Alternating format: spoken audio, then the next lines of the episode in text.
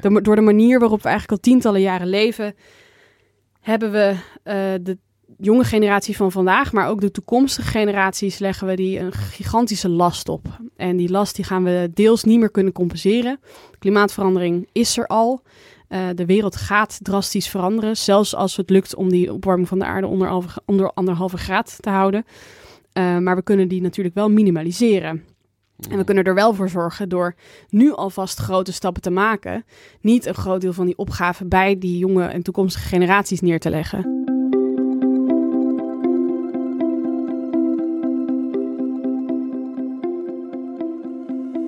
Dit is Het Groene Hart, de podcast van Growthinkers, waarin we op zoek gaan naar het groene hart van onze gasten. Voordat we beginnen met het interview met Aniek Monen, wil ik je voorstellen aan onze sponsor van dit seizoen, Treedom. Treedom plant bomen in 17 landen over de hele wereld. Een bedrijf dat helemaal past bij het groene hart, omdat bomen CO2 uit de lucht halen en we daarmee klimaatverandering tegengaan. Op treedom.net kun je een boom planten in ons speciale Growthinkersbos. Ga naar growthinkers.nl slash bos, klik op Plant a Tree en gebruik de code GROW15 voor 15% korting op je boom naar keuze. Laten we kijken hoeveel bomen we dit seizoen kunnen planten met deze podcast. En dan nu naar het interview. Voor me zit Aniek Monen, geboren in 1997 en voorzitter van de Jonge Klimaatbeweging. Eh, je studeert nu voor een Master Global Business and Sustainability aan de Erasmus Universiteit. En jouw levensvisie is om klimaatverandering tegen te gaan. Klopt hè? Ja, klopt. Ja, nou dan Mooi samengevat. laten we er daar meer, eh, laten we er daar meer van eh, krijgen op deze wereld. Dat zou heel fijn zijn. Eh, ik luisterde zelf de podcast The Climate Miles van Urgenda, waarin eh, Marjan Minnesma jou interviewde. En toen ben ik je eigenlijk meteen gaan volgen op Instagram. En daar liet je, ja, liet je ons heel goed zien hoe de 26e COP, de United Nations Climate Change Conference, was in Glasgow. Je bent daar geweest. Daar gaan we het zeker over hebben vandaag.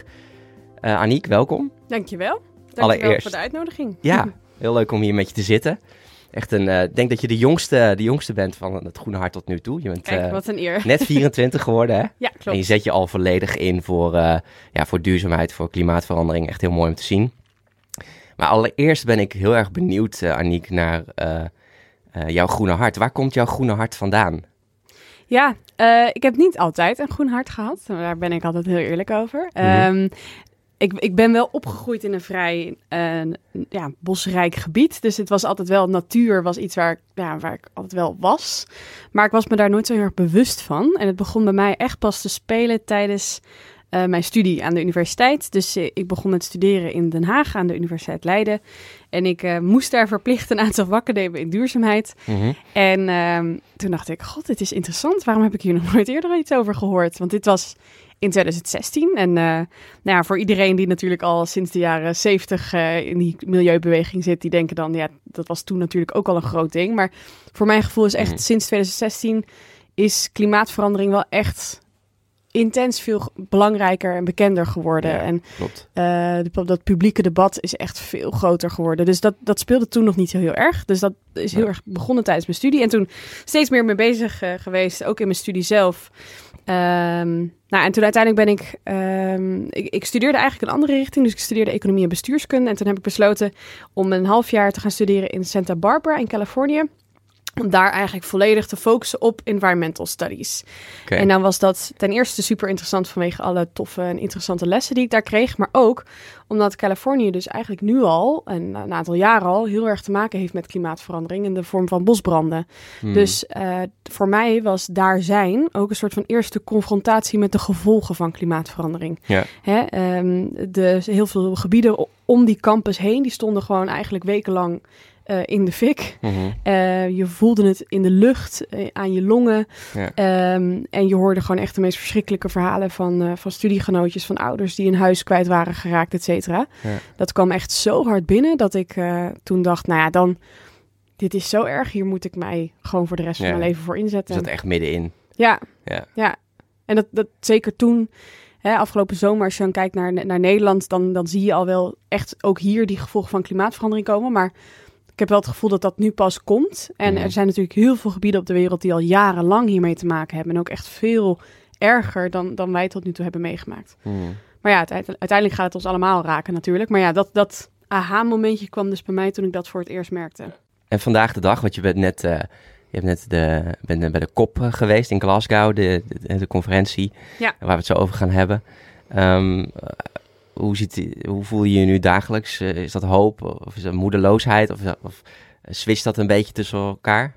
Ja, het, het, het switcht een beetje. Ik moet wel zeggen, um, zonder te deprimerend te klinken, maar um, hoe meer ik met klimaat bezig ben en hoe, me, hoe meer ik erover leer, uh, hoe pessimistischer ik toch wel word. Ik merk dat Mhm. ik echt helemaal aan het begin van mijn studie, toen ik echt nog maar de basics aan het leren was, zeg maar, dan heb je echt nog een gevoel van, oh, hier kunnen we iets aan doen. En um, hoe Ja. meer je leert over die verschillende belangen uh, en, en toch wel ook de grote invloed die, die bijvoorbeeld grote uh, lobbyclubs uit de fossiele industrie nog hebben, um, dan ja, daar word je toch af en toe wel zo moedeloos van dat je, Ja. dat je even een paar dagen diep in de put zit. Maar ja, ik zeg wel altijd, als ik niet meer uh, optimistisch, of in ieder geval als ik nog geen sprankeltje hoop meer had, dan Nee. was ik niet voorzitter bij de jonge klimaatbeweging geweest. Daarvoor, daardoor kom je, kom je ook in actie. Precies. eh, ja. Ja, en ik, ik, wat ik wel altijd mooi vond, en dat, dat uh, Michel Scholten zei dat ooit tegen mij, en dat is me heel erg bijgebleven, is wat hij altijd zegt, is, nou, ik heb niet per se hoop, want hoop heeft iets uh, van ja, het, het, idee dat het de toekomst beter wordt. Nou, laten we heel eerlijk zijn, dat, dat gaat het niet per se worden, maar ik heb wel moed. En die moed, die ben ik nog niet kwijt. En daar ben ik heel blij mee. Ja. Maar die moed om er dus gewoon in te zetten om nou ja, dat klimaatprobleem nog aan te pakken en gewoon de gevolgen daarvan zo klein mogelijk te maken. Ja. Laten we het even over de kop uh, hebben. Ja. De 26e kop. Um, ja, uh, eigenlijk de eerste vraag, hoe, hoe, kon het, uh, hoe kwam het dat jij daar kon zijn? Want we, willen daar, we hadden daar misschien allemaal wel willen zijn. Ja. Hoe, hoe, waarom mocht jij daar aanwezig zijn? Ja, um, dat is een stukje geluk en een stukje um, gewoon heel veel tijd erin stoppen. Ja. Um, dus wij wilden eigenlijk al langer bij de kop zijn. Maar hoe dat werkt is als je een organisatie bent, een NGO, dan moet je je aanmelden voor tickets. En dat moet echt ver van tevoren. Dus zeg maar uh, afgelopen augustus had je je moeten aanmelden voor de kop 27. Dus de kop van volgend jaar november. Okay. Dus dat moet je dus echt anderhalf jaar van tevoren doen. Mm -hmm. uh, dan word je, ga je in een soort lang proces in bij de UNFCCC, uh, die de kop organiseert. en um, nou ja, uiteindelijk moet je allerlei eh, informatie opgeven en ga je een soort uh, proces in waar zij dus gaan kijken van willen wij deze mensen op de kop hebben. Okay. Um, en wij hebben dus uiteindelijk geluk gehad uh, dat we daar zijn verkozen en uh, tot een observer organization noemen ze dat dan. En dan krijg je als het ware de kans om dus te observeren op de kop. Ja, met de jonge klimaatbeweging dus. Ja, klopt. Ja. En uh, we hebben uiteindelijk uh, acht tickets gekregen, dus dat was ook echt wel bijzonder. En daarmee konden we een aantal van onze eigen organisaties sturen, maar ook een aantal van onze internationale partnerorganisaties. Want de Jonge Klimaatbeweging werkt op internationaal niveau ook samen met elf jongere organisaties uit elf verschillende landen. Dus dan heb je het over Bangladesh, over Oeganda, over uh, Mexico en Chile en Nepal. Mm -hmm et cetera. En uh, nou ja, dus wij, wij, hebben ook een aantal van hen daarmee dus een, uh, een, ticket kunnen geven. Dus dat was echt wel heel bijzonder. Oh, ja. Mooi. En hoe, hoe was het? Laten we het eventjes, uh, ja, even doorheen gaan. Ja. Want je bent ongeveer een week geweest, toch? Klopt, ja. Ja, ja ik ging daarheen met ontzettend veel goede moed. Ik had er eigenlijk wel zin in. Het was bijna een soort uh, uh, schooluitje gevoel of zo. Van, nou ja, je gaat, naar een, uh, je gaat naar, helemaal naar Glasgow met de trein. En um, nou ja, Mhm. toch wel een hele unieke kans en een hele bijzondere ervaring. Ik was me natuurlijk heel erg bewust van het feit dat het inderdaad heel erg bijzonder was. Ja. Mooi land ook, Schotland. Mooi land ook, Ja. inderdaad. Ik heb er niet veel van gezien. Nee, maar in de trein is dat dan wel In de zien, trein ja. was het leuk, ja, Ja, precies. Ehm, maar uh, ja, en, en, je begint en uh, die, die moed die zakt toch wel snel in de schoenen. Ook gewoon vanwege het feit dat het echt heel erg intensief is. Dus wij verbleven in, in Edinburgh, omdat Glasgow eigenlijk, nou, je, je betaalde gewoon 2000 euro per nacht per persoon voor accommodatie daar. Dus dat was gewoon niet te doen. Uh, maar dat betekende dus dat je elke ochtend twee, tweeënhalf uur aan het reizen bent naar Glasgow toe. Um, ja, en dat is toch best wel intensief als je daar elke ochtend om acht uur wil zijn. En elke Ja. avond ook weer een uh, programma hebt. Dus uh, nou ja, gewoon zeven dagen lang, zes uur opstaan, na twaalf in, naar bed. Um, en de hele dag ben je eigenlijk bezig met zoveel mogelijk mensen spreken. Uh, afspraken maken met mensen van wie je weet dat ze er zijn. Maar er worden ook heel veel, een heleboel evenementen georganiseerd. Ja, ja en tegelijkertijd moet je een soort van ja, je ogen en oren open houden om te eens kijken van wat gebeurt er binnen die onderhandelingen. Ik had liep een soort van los met twee telefoons, waarop de ene zeg maar LinkedIn en de ander had Twitter open. En dan moet je de hele tijd kijken van wat gebeurt er en Ja. waar kunnen we nog iets op reageren of kunnen we nog ergens invloed op hebben. Maar Ja, ja. ja, dat was echt een hele bijzondere, maar ook intensieve ervaring. ja. Noem eens een, eh, een, eh, een paar highlights van, van de kop, van dat je echt eh, van wauw, yes. Nou, ik, mijn nummer één is denk ik ehm, het feit dat wij eh, voor mijn gevoel in ieder geval nog eh, impact hebben kunnen hebben op het, eh, op het onderhandelingsproces.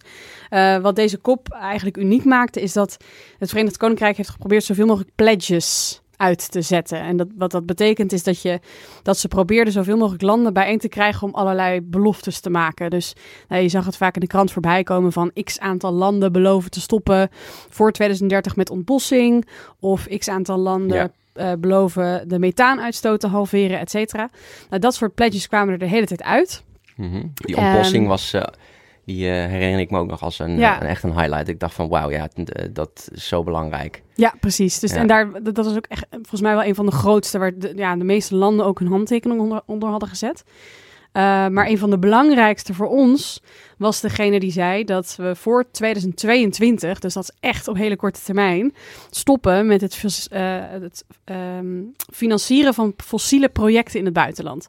Ja. Eh, dus stel dat een bedrijf in het buitenland een nieuw eh, olieplatform wil starten of bouwen, nou dan wordt dat vaak gefinancierd vanuit overheden. Nederland doet dat ook met echt miljarden per jaar. Mhm. Uh, en de belofte zou dus zijn om daarmee te stoppen. Nou, Nederland had dat niet geheel onverwachts niet, niet ondertekend, wat we echt bijzonder jammer vonden. Ehm, en eerst hebben we even een dag met de pakken neergezeten, bij de pakken neergezeten. En toen hebben we eigenlijk gezegd, weet je wat, we gaan gewoon kijken of we dit nog kunnen beïnvloeden. En we waren niet de enige. Dat, dat, dat gevoel heerste echt wel ook onder die andere organisaties die daar waren. En je zag ook in Nederland dat een aantal Kamerleden initiatief namen. En toen, ehm, nou, toen hebben wij eigenlijk met de goede zaak hebben een petitie gestart. Om te gaan kijken of we zoveel mogelijk, ja, eigenlijk gewoon Nederlandse burgers ehm, dit initiatief konden laten steunen. En binnen drie dagen hadden we 10.000 handtekeningen. Ja. Van mensen die echt zeiden van, sorry, maar het is gewoon onacceptabel dat onze handtekening hier niet onder staat. ja, kijk, dus dat is wel een eh, mooi voorbeeld van... eh, Nou ja, en, en vervolgens, ik geloof vier, vier of vijf dagen later, is het kabinet dus gedraaid. Ja. Dus eh, ik was net eh, een, een, de zondagavond thuisgekomen en maandagochtend werd ik wakker. Met het idee van, nou, daar gaan we weer met een hele planning om dus meer aandacht te krijgen voor dit initiatief. mhm. En toen keek ik op mijn telefoon en toen zag ik dat het al gebeurd was. Ja. Dus dat was echt wel heel bijzonder. Ja, snap ik. En dat was dus mede ook door die handtekeningenactie. Ja, zeker. Ja, het is Ja. Niet, niet het enige geweest natuurlijk, maar Gewoon heel Eh. veel, eh, ja, heel veel wat ze merkten om zich heen, dat dat eh, de druk erop zette. Ja, Ja. nou, wij hadden wat wel heel bijzonder was, hebben we in Glasgow een, een, een ontmoeting gehad met de delegatie. En daar was ook Niels Kastelein bij van het eh, ministerie. Mhm. En wij vroegen eigenlijk aan hen van, hè, wij, wij zijn nog heel erg zoekende. Wat kunnen wij nou doen om die onderhandelingen te beïnvloeden? En hun advies was eigenlijk, eh, probeer die maatschappelijke druk op te voeren. Ja. Dus zorg ervoor dat eh, het kabinet van buiten in ieder geval een heel duidelijk signaal krijgt van wij willen A of B. Eh, en nou ja, dat advies hebben we gewoon eh, eh, Meteen, meteen gebruikt en, eh, en deze petitie gestart. Ja. ja dus Mooi. dat was heel bijzonder. En eh, ja, eh, eh, nou, toch even een lowlight. Wat was dan minder eh, fijn aan de kop? Ja, ehm, ik denk nou, ten eerste het moment dat we hoorden dat we dit niet eh, gingen ondertekenen. Maar ik, ik denk een moment wat heel bijzonder was, maar waarvan ik toch twijfel of het een highlight of een lowlight was, was Mhm. het feit dat wij eh, maandagavond hebben gedineerd met eh, minister, Ja. de, de demissionair premier Mark Rutte. Ja. Ehm, en daar was niet alleen Rutte bij, maar daar was ook directeur-generaal eh, Klimaat en Energie van EZK, Sandor Gaastra bij. Ja. En de klimaatgezant Jaime de Bourbon de Parme. En dat was heel bijzonder ehm, om hen te kunnen spreken, want we kregen ook echt anderhalf uur. Meestal, ja, dit soort ontmoetingen vinden op zich wel vaker plaats, maar dan krijg je zeg maar één of twee minuten om je praatje te doen en mag je er vervolgens niet meer op reageren. Mhm. Dus dit was echt gewoon anderhalf uur eh, aan de eettafel. Ehm, ja, toch echt wel diepe gesprekken voeren over, eh, over de stand van het klimaat, over het Nederlands klimaatbeleid. En het was voor ons een unieke kans om onze zorgen te delen, maar ook onze Mhm. oplossingen natuurlijk. En ik merkte heel erg dat bij sommigen, dus bij een, een Jaime en, en bij een Sander Gastra, kregen wij echt wel gehoor. Maar bij, bij eh, Rutte dachten we dat we gehoor kregen en kregen toen dus de dag daarna meteen het nieuws van, uh, nou ja, we tekenen deze eigenlijk simpele deal niet. Dus het was een beetje een moment dat, om heel eerlijk te zijn, hè, ik ging erin van, don't get your hopes up. Um, ik, heb nou niet te veel uh, hoge verwachtingen, maar ik liep toch naar buiten met het idee van, nou, volgens mij hebben we een heel goed gesprek gehad. En zijn we toch een beetje tot hem doorgedrongen. Maar ja, de volgende ochtend daarna was meteen een uh, reality check van, oh ja, blijkbaar toch niet. Want dit soort dingen worden dan meteen niet ondertekend. Nee. Uh, kun je een moment noemen uit dat gesprek dat je dacht van, oh ja, wat, wat, wat Mark Rutte dan bijvoorbeeld zei of hoe die reageerde op, op, op een vraag dat, waar, je, waar je dan moed uithaalde? Nou ja, um, kijk, ik denk wat heel erg zijn boodschap was in dat gesprek, want hij ging eigenlijk zitten en het eerste wat hij zei is, ja, wij hoeven eigenlijk geen discussie te voeren, want wij willen hetzelfde. En toen dacht ik meteen, nou volgens mij, volgens mij zitten wij helemaal niet op één lijn. Uh, als ik zie naar wat jij in de praktijk doet. Uh -huh. uh, maar daar hebben we daarna een gesprek over gevoerd. Hè, van ook over draagvlak is natuurlijk een buzzword in, in, in de Tweede Kamer. Van is dat er wel of is dat er niet? Um, en dan krijg je vaak een antwoord van ja, maar we kunnen niet te snel. Want hè, we moeten ook wel een beetje draagvlak behouden. En, en uh, ja, dat, dat, die, dat ook die mensen die voor ons stemmen niet verliezen. Hmm. Uh, en toen hebben we eigenlijk een voor, voor, mijn gevoel heel goed gesprek gehad over het feit dat draagvlak, dat is niet een soort van uh, onbewegelijk iets wat je niet kan beïnvloeden. Zeker als, nou ja, nu de missionair, maar als minister-president kun je natuurlijk een gigantische impact hebben op draagvlak. Kijk maar naar de coronacrisis, waar die elke week of elke paar weken even het volk toespreekt met de laatste stand van zaken op het gebied van de wetenschap en, het beleid precies uh, uitlegt. Stemmen, stemmen opgekregen. Ik heb, ken echt mensen uit mijn omgeving die zeggen van ik heb op Rutte gestemd, uh, uh, mede door hoe die ons uit die crisis trekt. Ja. Dus dat hele op de bühne gaan, gaan we het trouwens ook nog over hebben. Ja. Op de bühne gaan en, en gewoon mensen toespreken, dat heeft een enorm uh, effect. Dus dat kan, kan ook met de klimaatcrisis. Ja, nou, maar dat heb ik hem ook heel duidelijk gemaakt. Van weet je, ik vind een draagvlak iets wat je creëert. Hmm. En ik, ik merk, merk, dat nu nog te weinig. En we hebben hem ook tips gegeven van hoe je dat dan wel zou kunnen doen. Ja. Um, en ik had wel het idee dat dat wel landde. Maar, Wat voor tips waren dat dan? Nou ja, ik denk ten eerste ben ik uh, en zijn wij bij de Jonge Klimaatbeweging groot fan bij dus ook gewoon een persconferentie voor het klimaat. En dat hoeft mm. echt niet elke twee weken, maar wel gewoon uh, op een toegankelijke manier eigenlijk het Nederlandse volk uitleggen van wat is klimaatverandering nou precies? Hoe beïnvloedt het ons? Wat is de huidige stand van zaken en wat moeten we doen om daar veranderingen in aan te brengen? Mm -hmm. uh, dus dat was zeker een tip. En een van onze grote tips was ook uh, werk nou gewoon samen met die wetenschappers. Want er zijn ontzettend veel wetenschappers in Nederland die heel veel kennis hebben over klimaat. Uh, Helene de Koning is maar een voorbeeld natuurlijk. Uh, die kennis die is er, mm. maar je moet hem alleen op een juiste manier communiceren naar, naar de rest van Nederland. Um, dus zorg er echt voor dat iedereen in Nederland ziet en begrijpt dat je jouw keuzes baseert op die wetenschap. En dan uh, krijgen we daar denk ik, nou, hetzelfde eigenlijk met de manier waarop het OMT dat doet natuurlijk. Krijg je daar denk ik als volk wel meer vertrouwen in. En okay. zo pleiten wij dus altijd voor een klimaatautoriteit. Nou, dat is een wetenschappelijke adviesraad die dus op basis van de wetenschap mm -hmm. uh, beleidsadviezen geeft. Ja. Um, nou, en als je dan dus op die manier je beleid onderbouwt, denk ik dat dat een hele makkelijke manier is om een beetje draagvlak te winnen voor die, uh, voor die keuzes. Dat het niet lijkt alsof je ze zomaar uit de lucht grijpt. Ja. Uh, uiteindelijk hebben we toch gezegd, we gaan niet meer als een land niet meer investeren in die uh, fossiele investe buitenlandse investeringen, wat je ja. al zei. Um, is dat echt dan hoe wordt, er, hoe wordt zoiets gecontroleerd? Is dat echt dan... Um, is dat, staat dat echt hard op hard, nee. zeg maar? Nee, dus nee, dat, dat is meteen ook weer een beetje een bammer. Dus ja, uh, uh, ja dat, is, dat geldt eigenlijk voor alle uh, ondertekeningen die je hebt gezien. Het is ook die ook over die ontbossing. Ja. dat zijn landen die een soort belofte maken. zeggen, we gaan proberen om... Um, maar dat blijven wel niet bindende afspraken. Dus uh, hoe dat dan een beetje in elkaar zit, je zet daar als landje onder je handtekening onder. En daarmee zeg je dus van wij, wij willen dit pro gaan proberen. Mm -hmm. um, maar dat betekent wel dat als je als Nederland belooft om uh, in 2022 te stoppen met deze financieringen, dat je in theorie, als je het in 2023 nog doet, niet per se daarvoor gestraft wordt of iets dergelijks. Nee. Wat het wel betekent is dat, uh, stel dat een Urgenda of een Milieudefensie erachter komt, dat je in 2023 nog steeds dit soort bedragen uitkeert, eh, aan dat soort projecten. Nou, dan kunnen ze weer voor de rechter slepen. Dus het geeft wel een bepaalde grond van, oké, ze hebben het wel beloofd. Als je het dan niet doet, dan kan daar waarschijnlijk, maar ik ben geen jurist, maar dan kan daar waarschijnlijk wel een, misschien een, grond liggen voor een, voor een nieuwe rechtszaak. Mhm. Ehm, maar in principe is het niet zo dat ze uh, echt verboden zijn om daarna daarmee door te gaan. Nee, oké. Dus je kunt, maar je kunt ze wel dus erbij, erbij halen van hey, dit is beloofd en doe dit ook, kom dit ook na. Ja, nee, dus we, je kunt ze wel gewoon aansprakelijk houden.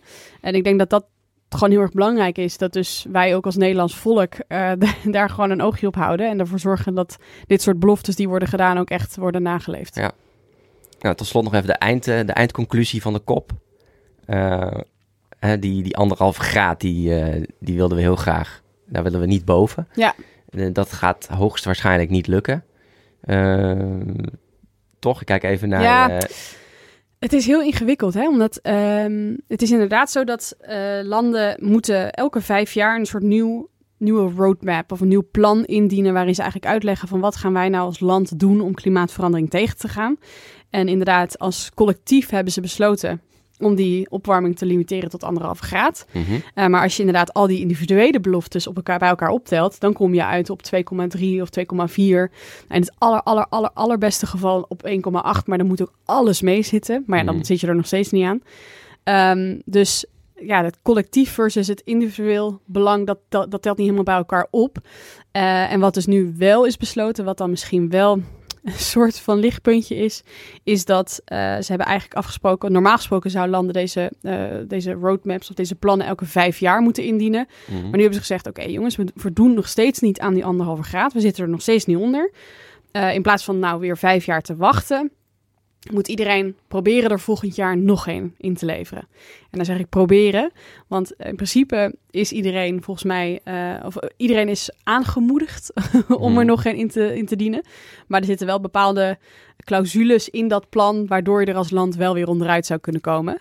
Maar in principe is het idee dat volgend jaar landen een nieuwe nieuw plan, een nieuwe NDC noemen ze dat dan, de Nationally Determined Contribution, um, indienen. Met daarmee dus nieuwe plannen die ambitieuzer zijn dan de plannen die ze vorig jaar hebben ingediend. En dan is het plan, of de bedoeling is dan dat we dus volgend jaar wel onder die anderhalve graad uitkomen. Maar dat uh, moeten we natuurlijk nog even zien. Oké, en hoe, hoe denk je er zelf over? Hoe sta je erin? Ja, ik denk het is een hele mooie kans. Kijk, ik ben, ik ben er sowieso blij mee dat we het niet hebben losgelaten. Want mijn grote angst voor deze kop was dat we zouden zeggen aan het eind: jongens, die, die anderhalve graad gaan we niet halen. Dus laten we maar gaan, uh, gaan richten op die twee graden. Mm dat, hebben ze niet gedaan. Dus ze zeggen wel, we willen echt aan die anderhalve graad vasthouden. Want dat is gewoon nou, het beste scenario eigenlijk voor, voor miljoenen mensen wereldwijd. Um, maar ja, het is natuurlijk nog even wachten van gaan echt grote landen die nu nog te weinig doen, zeg India, uh, zeg China, zeg Brazilië, maar ook de Verenigde Staten uh, en ook een aantal Europese landen, gaan die volgend jaar dus echt significant meer indienen. Ja, China uh, toch ook? Ja, ja. Precies, dus dat soort landen die zouden wellicht, eh, als ze heel erg gaan zitten schuiven, uh, misschien wel onder die clausules kunnen vallen, waardoor ze dus een uitzondering zijn. Mhm. Maar ik hoop heel erg dat ze dit wel zien als een serieuze kans, uh, een serieuze tweede kans eigenlijk, om toch nog onder die anderhalve graad te komen. Ja, oké. Verder nog iets wat, wat er nog gezegd moet worden over de kop, waar je van denkt, nou, dat zijn we nog vergeten. Dat is nog even belangrijk om te zeggen, te vertellen. goeie. Ehm, nou ja, ik denk wat wel echt belangrijk is, denk ik, is uh, de kop is altijd maar een evenement. Is in principe maar een evenement. Mhm. En het is wel een bijzonder evenement waar wereldleiders uh, van nou ja, letterlijk over de hele wereld samenkomen om natuurlijk binnen de, of, nou ja, binnen de binnen de afspraken te maken. Maar ik denk dat we wel met z'n allen moeten blijven focussen dat die klimaattransitie geen evenement is. En dat is iets waar we elke dag van het jaar mee bezig moeten zijn. Dus ik hoop ook heel erg dat dat iedereen nu niet zeg maar eh, lekker eh, in de bank gaat zitten wachten tot november 2022 tot die kop in Egypte begint, maar dat we gewoon eigenlijk vandaag al, gisteren al en morgen uh, gesprekken aangaan tussen landen om dus ervoor te zorgen dat we samen gewoon uh, verdere stappen kunnen maken. Amerika heeft het gedaan door uh, afspraken te maken met China om op langere termijn echt samen te gaan werken. Dat was ook echt wel een, een, een lichtpuntje misschien uh, op de kop. Mm -hmm. uh, het is nog niet duidelijk wat die samenwerking gaat inhouden, maar het is echt wel de allereerste keer dat zij elkaar de hand toereiken.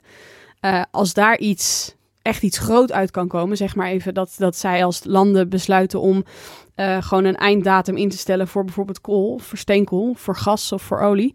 Eh, nou, dat zou revolutionair zijn. Maar dus eigenlijk hebben we meer van dat soort samenwerking nodig. Eh, niet alleen maar op de kop, maar gewoon elke dag van het jaar. Mooi.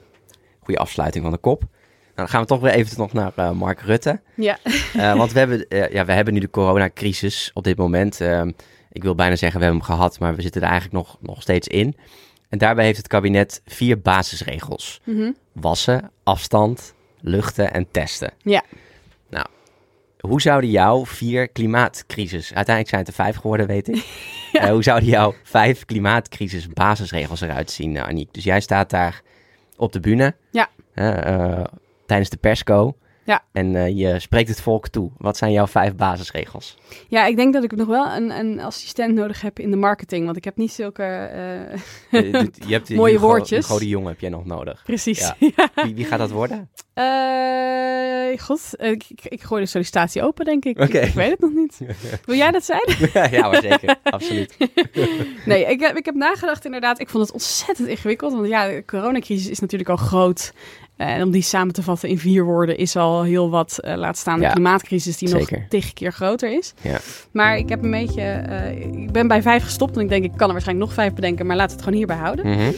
Voordat we gaan luisteren naar de vijf basisregels van Aniek, eerst dit. Wil je een uniek en origineel cadeau geven aan je geliefde? Geef ze dan een online boom cadeau. Bij Treedom, het bedrijf dat iedereen in staat stelt om met een simpele klik online een boom te planten in een gebied getroffen door de opwarming van de aarde, kun je zelf kiezen welk soort boom je geeft. Deze personaliseren en vervolgens je familie, vrienden of geliefden aanbieden. Zo geef je niet alleen een cadeau aan je dierbaren, maar ook aan de planeet en de lokale gemeenschappen die er baat bij hebben. Voor meer informatie over hoe je een heel speciaal en emotioneel cadeau kunt geven, ga naar www.treedom.net. En daar kun je ook een boom planten in ons speciale Growthinkers bos. Ga naar growthinkers.nl slash bos, klik op Plant a Tree en gebruik de code GROW15 voor 15% korting op je boom naar keuze. Laten we kijken hoeveel bomen we dit seizoen kunnen planten met deze podcast. En dan nu terug naar Aniek. Eh, ik ben bij vijf gestopt en ik denk ik kan er waarschijnlijk nog vijf bedenken. Maar laat het gewoon hierbij houden. Mijn allereerste was, en dat zei ik eigenlijk net ook al, maar baseer je op de wetenschap. Eh, ik denk dat we eh, in de Tweede Kamer nog heel veel gesprekken houden over gevoelens. Ja. En eh, stigma's, et cetera. Kijk maar naar de kernenergiediscussie. Kijk maar naar de biomassa-discussie. In plaats van gewoon een groep wetenschappers neer te zetten en, en te kijken of zij een soort van laatste soort beslissing kunnen maken, gebaseerd op gewoon de feiten. Gaan we Ja. daar een soort gevoelensdiscussie over, over hebben. Dus laten we ons gewoon baseren op de wetenschap. Grappig dat, eh, want Anna Gimbrera had deze ook als nummer één. Oh ja, ja. Die, die zou ook zeggen van, jongens, luister niet naar de politiek, maar lu- Ja. luister naar de wetenschap. Heel gek natuurlijk om dat te zeggen, terwijl je in een politieke setting eh, met allemaal politici om je heen eh, staat. ja. En journalisten natuurlijk. Nou ja, Maar, maar ik eh, denk dat die twee ook heel goed bij elkaar passen. Hè? Ik heb, je, je hebt aan de ene kant heb je de politici die politiek, het politieke speelveld heel goed kennen, ehm, maar de wetenschap gewoon niet zo heel goed begrijpen altijd. En aan de andere kant heb je de wetenschappers die heel goed begrijpen wat, wat de wetenschap zegt, maar Mhm. misschien dat niet kunnen vertalen naar die politieke context. Ja, Dus als die twee elkaar nou denk ik de hand toereiken en echt gaan samenwerken, dan kun je echt grote stappen maken. Ja. En in het VK eh, zie je dat al. Daar hebben ze eh, sinds een paar jaar hebben ze een Committee on Climate Change. En dat is Verenigd eigenlijk de, Koninkrijk. eh, en dat is eigenlijk de vertaling van die klimaatautoriteit waar ik het eerder over had. Mhm. En met de adviezen van dat, eh, van dat comité hebben ze dus nu al hun eh, ambitie voor 2030 om dus de uitstoot te reduceren te verhoogd naar 68 procent. Ja. Nou, in Nederland doen we nog moeilijk over 49, 52 of 55. Ja. En zijn we trouwens, tikken we nog, nog niet eens de 25 procent aan. Eh, in, in het VK, dus in het Verenigd Koninkrijk, hebben ze al vijf- 44 procent gereduceerd. Ja. Dus dat zijn echt best wel grote stappen die ze daar aan het maken zijn. Ja. Omdat ze dus zo goed samenwerken met die wetenschappers. Dus ik denk dat we daar heel veel van kunnen leren. Ik denk mijn tweede eh, punt of regel, of hoe je het ook wil noemen, eh, was streef naar brede welvaart in plaats van alleen maar economische groei. Ik denk dat een van de redenen dat we in deze, eh, mag ik even zeggen, shit zitten. Ja, het feit dat we een soort het bruto binnenlands product als een soort heilige graal zien waar we naar moeten streven. Mhm. Terwijl we eigenlijk al tientallen jaren zien dat die economische groei misschien wel toe kan nemen. Maar vervolgens gaat de natuur eraan. Uh, sociaal gaat het steeds slechter met mensen. Inkomens stijgen ook eigenlijk helemaal niet zo snel als, uh, als die groei als, die, als dat bruto binnenlands product. Ja. Dus je krijgt eigenlijk vooral verdeeldheid. Ja. Tussen rijk en arm. Precies. Ja, dat steeds groter wordt. Dus we streven iets na wat ons eigenlijk helemaal geen goed doet. Uh, en dat is eigenlijk heel scheef. Dus wij pleiten heel erg voor brede welvaart. In die brede welvaart kun je zien als welvaart op, op drie pilaren. Sommigen zeggen vier. Maar zeg maar even sociaal, economisch en ecologisch. Dus dat je uh, niet alleen maar kijkt hoe goed de economie het doet, maar ook kijkt van hoe goed doen onze gemeenschappen het. Voelt iedereen zich thuis in de wijk? Uh, voelen mensen zich gelukkig. Ja. Uh, zoals Bhutan dat natuurlijk altijd al doet met die happiness index. Uh, en aan de andere kant het economische. Kijk, we zeggen echt niet dat we nou met z'n allen ervoor moeten zorgen dat onze economie naar de knoppen gaat. Je mag echt wel kijken hoe het met de economie gaat. Maar laat het dus één van de drie zijn of één van de vier. En uh, aan de andere kant is dat ecologische. Dus dat we gewoon, um, nou ja, ook onze welvaart meten aan hoe goed het gaat met de, met de natuur. Mm -hmm. Als je kijkt naar de huidige stand van zaken, als een olie uh, boorplatform uh, lekt in de oceaan, dan zien we dat als economische groei. Dan moeten we namelijk schoonmakers inhuren en die moeten, krijgen we betaald. En dat is letterlijk een groei van het bruto binnenlands product. Dat is ja. natuurlijk zo scheef als wat. Hartstikke cool. Ja. Uh, hetzelfde met het kappen van een bos. Uh, als we dat doen, dan nou, zorgt dat weer voor de groei van het bruto binnenlands product. Terwijl zo'n heel bos eraan gaat. En daarmee vaak ook de biodiversiteit van dat gebied. Dus wij zeggen echt, mm. ga nou met al die drie factoren rekening houden. Nou, sommige rekenen daar dus ook nog de mens bij, dus het menselijk kapitaal. Dat gaat dan meer om het individu en uh, nou ja, voelt hij zich gelukkig, zeg maar, in plaats van echt de gemeenschap. Maar in ieder geval die drie of vier punten is echt breder dan alleen maar economische groei. Daar moeten we rekening mee gaan houden en daar moeten we ons succes aan afmeten. Ja, hoe, en hoe breng je dat dan terug naar en bijvoorbeeld dat wassen, afstand, luchten en testen is heel duidelijk. Weten ja. mensen wat ze moeten doen. Ja. Hoe, hoe breng je dit terug naar iets wat, wat we kunnen doen? Um, in één woord misschien meten.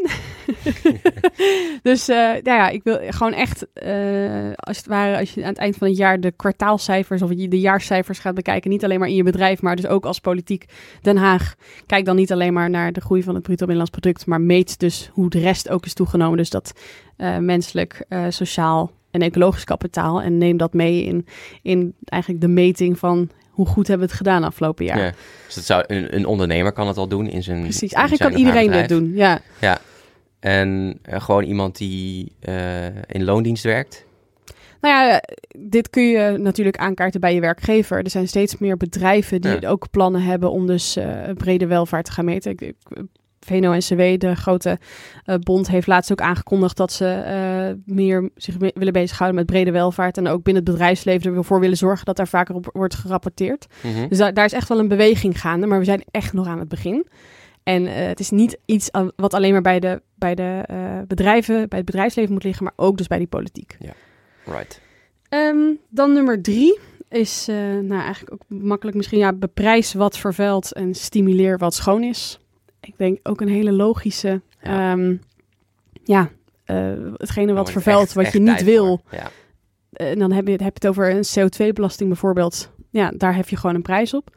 Ja. Maar ook uh, bepaalde producten die je misschien wil dat mensen minder kopen. Met een grote uitstoot bijvoorbeeld. Ja, je kunt het hebben over de vleestaks. En stimuleer wat schoon is. Dus maar zorg er echt voor dat als, als iemand op de vakantie wil gaan, dat ze niet voor 2,49 euro kunnen vliegen naar Barcelona dat dat duurder wordt. Maar in plaats daarvan dat ticket wat voor de trein, wat nu dan 300 euro kost, dat dat gewoon in plaats van uh, 100 euro ja. kost of zoiets. Komt dat... er nu aan, hè? ook met, uh, door de EU, zeg maar. Ja. Met Timmermans, die is dat wel echt aan het... Dat, dat wordt nu langzaam doorgevoerd. Ja, dat, dat momentum is er inderdaad wel. Ja. Maar dat, dat, het is nog steeds natuurlijk niet zo. En ik vind echt dat we daar sneller stappen op mogen maken. Absoluut. Uh, en ik denk ook om, wat daar ook onder past is de true price. Ik, uh, er wordt ook steeds meer over gepraat. Dus dat je ook als consument, als je, gaat, als je boodschappen gaat doen, ook echt de echte prijs betaalt voor producten. En dat je dus op die manier mensen probeert te sturen om nou ja, de duurzame keuze te maken. Ja, dus dan reken je eigenlijk de hele keten mee. Dus alles wat aan kost, wat, wat het heeft gekost om het product te produceren. Ja, precies. Dus als een producent uh, besluit om in plaats van zijn spullen met de boot te vervoeren, ze uh, naar uh, een land te laten vliegen, dan moet hij daar gewoon de prijs voor betalen. Ja. en uiteindelijk zie je dat dan een beetje terug in de, in de supermarktprijzen. Maar het mooie vind ik altijd wel van TruePrice is, mensen denken dan dat het echt tientallen euro's duurder wordt. Maar die verschillen zijn op zich vrij minimaal. Maar dat betekent wel dat, waar je nu nog vaak ziet, dat de vegetarische variant of de biologische variant goedkoper is, of duurder is, sorry, mm. Moet die natuurlijk eigenlijk goedkoper zijn. Ja. Ja. Um, dan de vierde, was eigenlijk misschien mee moeten beginnen, want het is een vrij grote, is uh, zet in op systeemverandering, geen symptoombestrijding. Uh, dus wat ik denk ik nu heel erg ziet, is dat we symptoombestrijding aan het doen zijn. Dus we kijken eigenlijk van wat zijn de gevolgen van klimaatverandering en hoe kunnen we die zo klein mogelijk maken, in plaats van dat we kijken van uh, hoe kunnen we nou onze samenleving echt drastisch anders inrichten om uiteindelijk minder uit te stoten. Mm Ik denk een goed voorbeeld daarvan is als je kijkt naar het vervoer in Nederland. Um, de Nederlandse overheid heeft nu als doel om als het ware elke benzineauto verva te vervangen met een elektrische. Uh, waar ze ook gewoon zouden kunnen kijken van hoe zorgen we ervoor dat men zich minder verplaatst. ja. Of uh, vaker verplaatst met het openbaar vervoer. Of dat er überhaupt minder auto's nodig zijn. Dat soort dat zijn echt systeemdiscussies. Uh, en dat, dat, dat kun je hebben over vervoer, maar ook over eten. Van hoe gaan we nou echt drastisch anders eten? Ook over energie. Hè? Je kunt kijken van hoe kunnen we nou het huidige energieaanbod verduurzamen. En zorgen dat als het ware elke ton olie wordt vervangen met een windmolen. Uh, maar je kunt ook gewoon zeggen, uh, hoe zorgen we ervoor dat ze met z'n allen minder energie gebruiken? Mm -hmm. En dat zijn wel discussies die we moeten hebben als we uiteindelijk naar klimaatneutraal willen. En dat is een discussie die we nu heel erg voor ons uitschuiven, merk mm -hmm. ik. Omdat het te maken heeft met gedragsverandering en toch wat dingen uh, moeten ingeven, zeg maar. Um, dus die discussie schuiven we nu voor ons uit. Maar ja, dat, als je dat vooruitschuift, dan maak je het uiteindelijk nog veel ingewikkelder. Dus laten we gewoon nu alvast beginnen met die discussies. Ja. En daar beslissingen over maken. In plaats van dus alleen maar te kijken naar, naar die symptomen. Ja. Um, en de laatste, ja, die kon ik niet weglaten. Ook al is het mijn nummer vijf. Ja. Maar uh, luister naar de belangen van nu, maar nog meer naar die van later. Uh, ik ben natuurlijk van de jonge klimaatbeweging. Mm. En wij pleiten er heel erg voor om dus hè, uh, een stukje generatiegerechtigheid voor, daarvoor te zorgen. Wij, uh, de, door de manier waarop we eigenlijk al tientallen jaren leven, hebben we de jonge generatie van vandaag, maar ook de toekomstige generaties, leggen we die een gigantische last op. En die last die gaan we deels niet meer kunnen compenseren. Klimaatverandering is er al. Uh, de wereld gaat drastisch veranderen, zelfs als het lukt om die opwarming van de aarde onder, onder anderhalve graad te houden. Uh, maar we kunnen die natuurlijk wel minimaliseren. En we kunnen er wel voor zorgen door nu alvast grote stappen te maken. Niet een groot deel van die opgave bij die jonge en toekomstige generaties neer te leggen. Ja. Dus uh, ik denk dat dat ook echt iets is waar we veel meer rekening mee moeten gaan houden. En dus echt op lange termijn te kijken. Niet alleen maar elke keer vijf, tien jaar vooruit te kijken. Ik denk een mooi voorbeeld is het klimaatakkoord. Dat hebben we geschreven tot en met 2030. Ik vraag heel vaak als ik in gesprek ben met de mensen van het voortgangsoverleg, uh, dus met Ed Nijpels bijvoorbeeld, of, of andere mensen die met het klimaatbeleid bezig zijn, van, maar wat, wat gaan we na 2030 doen? En we hebben geen flauw idee. Echt geen flauw idee. En het mm. mooie is zelfs dat op de planning staat om in 2029 te beginnen met het plan voor 2030 tot 2050. Ja, Nou, dat is dus klassiek niet vooruitkijken. Nee, het is echt korte termijn. Uh, echt korte termijn denken. Ja. En ik denk dat we daarin veel kunnen leren van bijvoorbeeld uh, inheemse volkeren in Zuid-Amerika, die eigenlijk al decennia lang laten zien dat ze in elk besluit dat ze maken rekening houden met de zevende generatie. Uh, echt een prachtig voorbeeld vind ik, waar ze dus mm. elke keer nadenken over wat voor effect heeft dit, heeft dit besluit op iemand die zeven generaties na ons leeft. En zeven generaties ja. is natuurlijk bizar veel. Maar in Nederland durven nog niet eens twee of drie generaties vooruit te denken. Nee. En daar proberen we zelf heel erg voor te pleiten. Dus uh, via een generatietoets. Dus een generatietoets is een beleidstoets die je kan invoeren om eigenlijk te dwingen mensen te laten berekenen uh, wat de lange termijnseffecten zijn van het aanleggen van een nieuwe snelweg of het openen van Lelystad Airport. Um, maar dat proberen we op die manier er een beetje in te fietsen. Maar dat, dat moeten we echt ook vanuit onszelf gewoon echt meer gaan doen. Goeie punten, Aniek. Mooi, ik ben helemaal stil van. Uh, kun je nog proberen om 3, 4 en 5 nog uh, een beetje te, terug te brengen naar wat, wat, wat, wat, wat wij gewoon en wat de luisteraar kan doen? Ja. Uh, nou ja, dus één was wetenschap, hè? twee was die brede welvaart. Ja. Eh, drie was beprijs. Ja, dat dus is dat, makkelijker. is dat dan ook, eh, dus koop gewoon meer duurzame producten? Ja, maar ik denk dat we dus nu nog leggen we die verantwoordelijkheid bij de consument en bij de Ja. burger. Ja. Van eh, er zijn duurzame producten, waarom koop je ze dan niet? Dus Eh, bijvoorbeeld? precies. Ja. Maar ik denk eh, dat je als overheid een, echt heel duidelijk kan sturen in die richting. Ja. En dat mensen dus ook met een, een- met een kleinere portemonnee, ik ben zelf student, ook dat soort keuzes kunnen maken. Kijk, tweedehands is natuurlijk vaak goedkoop. Maar ik snap ook dat niet iedereen alleen maar tweedehands wil kopen. Tweedehands winkels zijn ook zeker iets voor de grote steden. In, in, in kleinere dorpen heb je dat niet altijd. Ja. Eh, nou, stel dat je bij een duurzaam merk iets wil kopen, dan betaal je gewoon vaak drie, vier keer de Ja. prijs. Nou, Ja. hoe, hoe kan je dat nou behapbaar maken voor de gemiddelde Nederlander? Dat, Ja. dat, dat is echt iets waar we vaker over na mogen denken. Dus dit is, dit, is, dit is echt iets wat van boven, wat van hoge hand moet komen. En dit is niet, je zou niet kunnen zeggen van, nou, dit is dan iets wat, wat, wat de luisteraar er bijvoorbeeld kan doen. Nou, natuurlijk wel. Ik denk, als ik mensen spreek, dan, dan heb ik, raad ik ze altijd aan om te, gewoon in hun eigen omgeving eens te kijken van wat kun jij doen aan klimaatverandering. Ja, Maar het blijft wel zo dat eh, iedereen gewoon moet kijken wat voor hen lukt. En ga nou niet jezelf in de schulden werken om dus alles maar duurzaam te doen. Kijk gewoon van wat heb ik over aan het eind van de maand of wat heb ik te besteden. En lukt het mij om eh, nou, biologische producten te kopen? Kan ik lokaal geproduceerde eh, voedsel kopen? Mhm. Kan ik inderdaad mijn kleding tweedehands gaan kopen of bij van die eh, tweede, of sustainable eh, winkels, zeg maar. Ja. Ehm, ik denk dat iedereen een beetje voor zichzelf moet kijken wat mogelijk is. En dat Ja. we niet te veel van die verantwoordelijkheid bij de mensen neer moeten leggen. Maar tuurlijk, ik raad iedereen aan om af en toe eens gewoon te proberen om tweedehands te gaan winkelen. Want dat is hartstikke leuk. En, en om vaker lokaal te winkelen eh, voor voedsel, et cetera. Ja. Eh, dus ik denk deel van die verantwoordelijkheid ligt natuurlijk echt wel daar. Maar we kunnen ook niet verwachten dat eh, mensen zelf kiezen om met de trein op vakantie te gaan in plaats van het vliegtuig. Als het soms dus letterlijk honderd keer zo duur is. Mhm. Ehm, dus dat is een beetje een afweging. snap ik. Ehm, nou ja, de systeemverandering is dus nummer vier, denk ik gewoon. Ja, denk systemisch na. Mhm. Hoe, hoe, hoe, En dat is ook iets wat niet per se voor de luisteraar is, denk ik, maar wel dus, eh, of in ieder geval het ligt er een beetje aan. Kijk, als je in een bedrijf werkt ook, ehm, ga niet denken, hoe kunnen we door blijven gaan op, op de huidige voet, maar dan duurzaam. Ik denk dat dat vaak het gesprek is wat we hebben. Dus we leggen zonnepanelen op het dak en dan is het goed. Eh, ik denk dat we met z'n allen echt moeten nadenken van, heeft mijn bedrijf, heeft mijn politieke partij, nee, heeft, mij, heeft, heeft een bepaald onderdeel van die samenleving, heeft dat nog toekomst? Als we echt een mooie, een mooie 2050, een mooi 2100 voor ons proberen te stellen, waar de lucht schoon is en de, de natuur is overal om ons heen, heeft dan een bepaalde... Heeft dan een bepaald bedrijf daar nog een toekomst in? En ik denk als we het heel eerlijke antwoord nee is, waarom proberen we dat dan nog in stand te houden? Ik denk dat Ja. we zo een beetje moeten proberen na te denken in plaats van Dus, alleen maar eh, denken van hoe kunnen we kleine, de kleine knopjes draaien Ja. aan het systeem. Dus kies dan bijvoorbeeld ook voor een andere werkgever eh, even heel rigide als, als dat ook niet meer past bij dit toekomstbeeld. Ja, of inderdaad, kaart gewoon, durf wel problemen aan te kaarten bij je werkgever. Of als je nou ziet Mm. bij jouw werkgever dat inderdaad zij niet verder denken dan zonnepanelen op het dak. Ehm, Nou ja, probeer dat dan aan te kaarten. Ja, ja.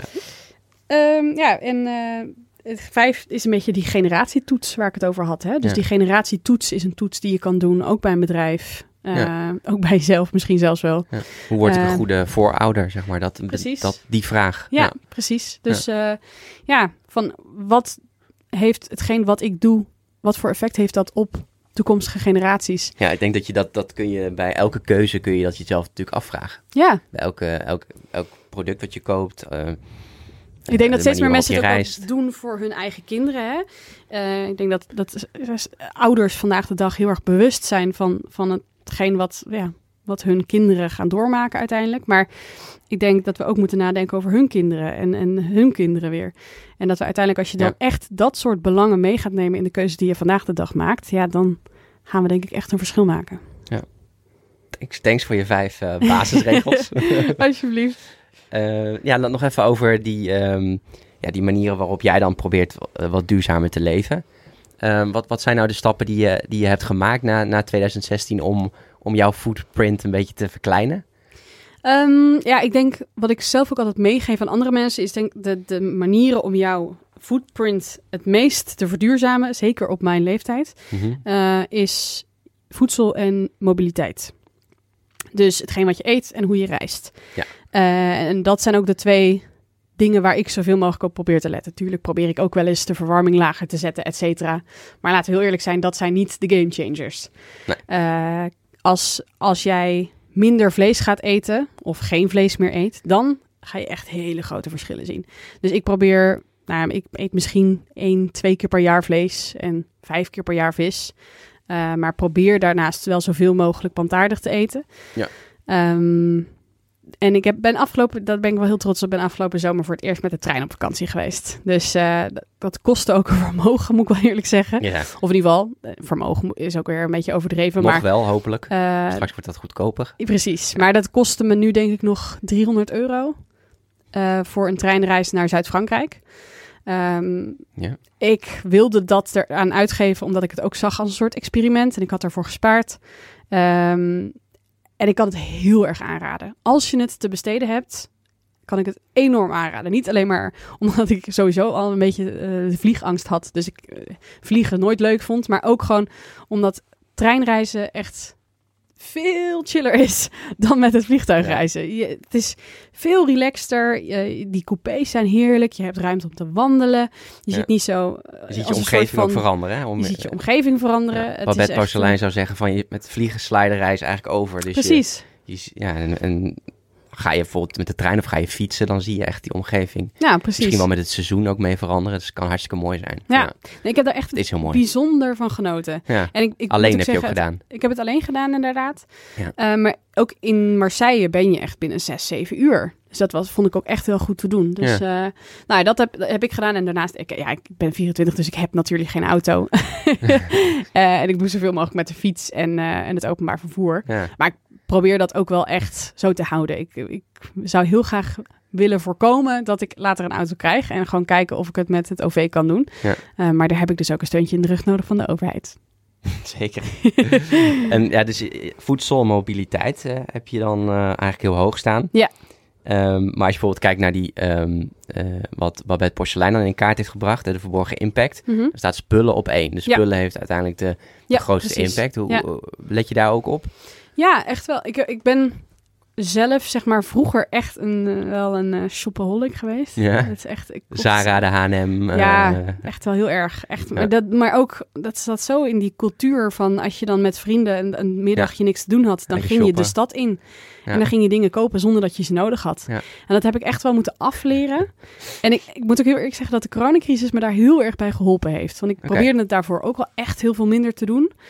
Maar toch was je op een of andere manier wel altijd heel erg blootgesteld aan eh, toch wel verschillende manieren waarop ze jou probeerden te overtuigen toch wel dingen te kopen. Zeker, ja. Ehm, en tijdens die coronacrisis heb ik gewoon eigenlijk gezegd van, nou ja, ik, ik ga daar gewoon mee stoppen. Dus ik koop nou eigenlijk bijna niks meer. En ik probeer alles wat ik wil kopen, dan zoek ik op, zeg maar, eh, bijvoorbeeld ik ga binnenkort verhuizen. Oh, het is het luchtalarm. eh. het is maandag 12 uur. Ja, is een leuk is detail een, voor in de eh, show. Een testbericht. De overheid waarschuwt je tijdens noodsituaties. Oké, dankjewel. Kijk, dat weten we ook eh, weer. Hoeft het pand niet uit. Precies. Ehm, nee, dus ik ben echt wel veel minder gaan kopen. En bijvoorbeeld ook voor mijn verhuizing. Ja, nou, als ik dan zie bij de IKEA eh, dat ik een bepaalde kast leuk vind of zo, dan, dan zoek ik gewoon die naam op in Marktplaats. En dat heb Ja. ik op een gegeven moment gerealiseerd dat dat kon. Ja. dat wist ik niet eens. Vindt het is ook heel leuk trouwens. Ook voor is ook kleding. Om gewoon een beetje te kijken ook Ja. Op een merk wat je heel leuk vindt. Of, Ja, maar dat, dat, dan kun je dus en heb je hetzelfde product eh, voor veel goedkoper. En Ja. het ziet er vaak gewoon precies hetzelfde uit. ja, Dus precies. dat kan ik ook echt iedereen aanraden. Ja. Oké, dus qua spullen ook wel eh, dus minder, eh, minder shopaholic geworden. Ja, zeker. En zeg maar in je omgeving. Dus je hebt dan natuurlijk ook vrienden en vriendinnen. Hoe, hoe, heb je dan bijvoorbeeld ook vrienden en vriendinnen die er heel anders in staan dan jij? Ehm, om heel eerlijk te zijn, niet echt. Ja, ik, Nee. ik, heb, ik heb wel veel vrienden die er niet echt mee bezig zijn.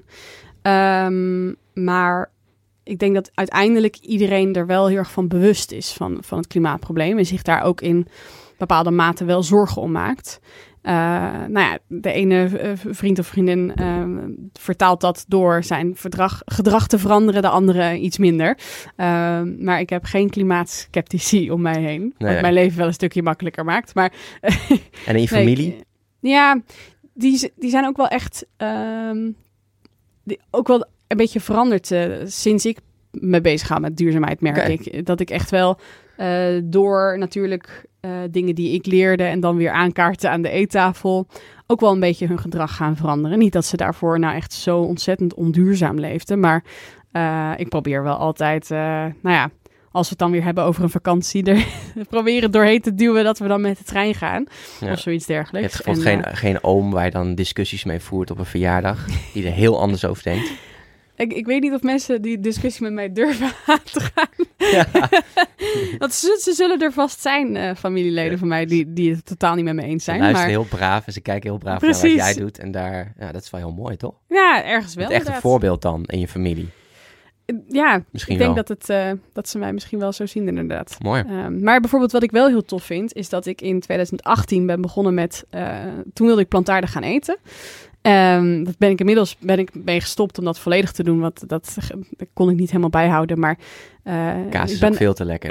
kaas is veel te lekker en ik kreeg ijzertekorten en zo, omdat ik gewoon een beetje te druk leven heb om nou echt heel goed op, op mijn dieet te letten. Ja, ja. Um, maar ik ben dat begonnen in 2018 en toen heb ik eigenlijk tegen mijn ouders gezegd van, uh, omdat ik dat had gezien in een documentaire, dat je eigenlijk als je, als je je dieet wil veranderen of überhaupt je gedrag wil veranderen, je eigenlijk maar twee weken nodig hebt om eraan te wennen. Dus ik heb tegen mijn ouders gezegd: ik wil twee weken proberen volledig plantaardig te eten en gewoon maar eens kijken wat het met me doet. Hmm. Want ik had dus van veel mensen gehoord van na twee weken begin je wel wel de effecten of de gevolgen te voelen van dat van, van die verandering. Dus de een voelt zich dan verschrikkelijk en de ander voelt zich eigenlijk heel goed. Dus ik heb mijn hele familie meegekregen in, in dat uh, experiment eigenlijk. En na twee weken eh, voelde eigenlijk iedereen zich geweldig. Omdat, uh, nou ja, vaak als je stopt met vlees eten, dan merk je dat je daar eigenlijk heel moe van wordt en toch een beetje misselijk na het eind van de eten. Als je dan plantaardig eet, dan voel je je ook na een grote maaltijd gewoon nog kip lekker. nee, ja. niet kip lekker. Ja. vega kip lekker. Ik zei, ik zei het laatst ook tegen iemand, um, dat, sorry dat ik je onderbreek, maar ik zei het laatst ook tegen iemand van, van mij was een man in een restaurant. Ja. En uh, die zei, ja, maar ik vind het juist wel lekker na het eten. Dat ik dan echt even plat moet. Dat, ik even, dat herken ik dan ook wel weer. Dat je dan, dat je dan ook, weet je, iets na zo'n maaltijd gewoon echt even, weet je wel. Maar met, ik eet ook al heel lang geen vlees meer. Maar bij vlees is het wel echt dat het ook, ja, dat het ook lastig te verteren is voor je lijf. Mm, als je dat constant eet. Ja. En ook, ja, het is ook wel... Uh, een veroorzaker van, uh, ja, van problemen in je darmen, et cetera. Dus inderdaad, ja. Uh, ja, ik herken dat ook. Ik heb het dus 30 dagen gedaan, ja. plantaardig. En wat ik ook heel leuk vond, is dat je allemaal nieuwe gerechten ontdekt. En nieuwe kruiden, nieuwe, nieuwe ingrediënten. Ja, dus nee, je, dat hadden mijn je verrijkt jezelf ook. Ja, precies. ja, nee, nieuwe dus... middelen en uh, opties. Ja. ja. Nee, dus, dus, mijn ouders ook waren na twee weken om. Want ze dachten, ik voel me eigenlijk heel goed. En, ja. uh, en daarnaast inderdaad waren wij gewoon uh, toch wel een gezin wat uh, vooral veel AVG'tjes had. Ja. Dat kan dan opeens niet meer. Of in ieder geval, je kunt natuurlijk al je stukjes vlees verwisselen met een stukje vega kip of zo. Ja, maar... Gewoon een AG'tje wordt het dan bij ons. Ja, dat kan ook. Ja. Maar ook, uh, ja, ze gingen opeens curry's maken en uh, nou, groentetaarten en weet ik veel wat. Ze werden eigenlijk veel creatiever. Dus ik, inderdaad, ik kan het iedereen aanraden om daar gewoon eens mee te experimenteren. Ja, goeie zeg. Ja. Je trekt je familie lekker mee. Ja. Oké, nou, we zijn inmiddels al 53 minuten aan het uh, praten. Enorm bedankt, Aniek, al voor wat je allemaal hebt uh, verteld aan ons. Um, de, de, laatste vraag die ik altijd stel is: moet er nog iets van jouw groene hart, iets wat je tegen de luisteraar zou willen zeggen? Um, nou, wat ik altijd wel leuk vind om aan mensen mee te geven is. Um, uh, als ik zeg dat ik uh, lobbyist ben eigenlijk, want heel eerlijk gezegd ben ik dat, of mm -hmm. met de politiek bezig ben, dan word ik altijd een beetje schil aangekeken van oef, dat klinkt ingewikkeld. Ja. En dat vond ik uh, twee jaar geleden eigenlijk ook. Politiek was iets waar ik me niet mee bezig hield en ook eigenlijk niet zoveel van begreep.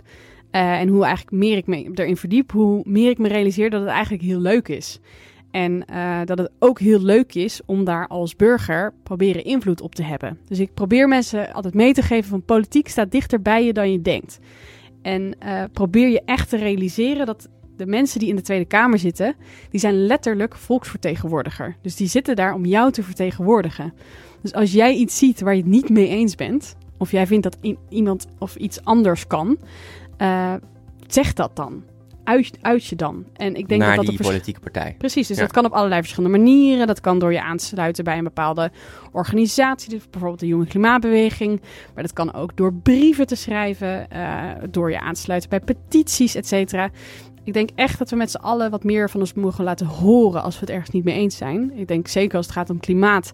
Het feit dat als je onderzoek doet onder Nederlanders, 70 tot 80 procent aangeeft zich echt grote zorgen te maken uh, maar de politiek er nog steeds over heeft dat ze het idee hebben dat er geen draagvlak is. Ik denk dat dat ergens ook wel ligt bij het feit dat wij ons misschien niet genoeg uitspreken tegen hetgeen wat er nu gebeurt. Mhm. En ik denk dat heel veel mensen worden weerhouden van, het, van dat doen doordat ze denken van ik heb daar toch geen invloed op. Maar dat is echt niet zo. je kunt echt als individu uh, ofwel door je aansluiten bij een collectief, maar ook als individu zelf invloed uitoefenen op, jou, uh, op jouw vertegenwoordigers. En niet alleen maar in de Tweede Kamer, maar ook binnen de gemeenteraad. En die, die verkiezingen komen eraan. Dus ik denk dat ik dat heel erg graag wil meegeven aan mensen. Dat als je dus naar die gemeenteraadsverkiezingen gaat, uh, ten eerste stem natuurlijk met klimaat in je hart, met je groene hart. Maar ook, ja, hou die uh, raadsleden en die Tweede Kamerleden, hou die gewoon verantwoordelijk, hou die aansprakelijk. Stuur ze een mail, stuur ze een brief en deel daarin gewoon jouw ideeën, want daar wordt echt wel naar geluisterd. Dankjewel, Aniek. Alsjeblieft.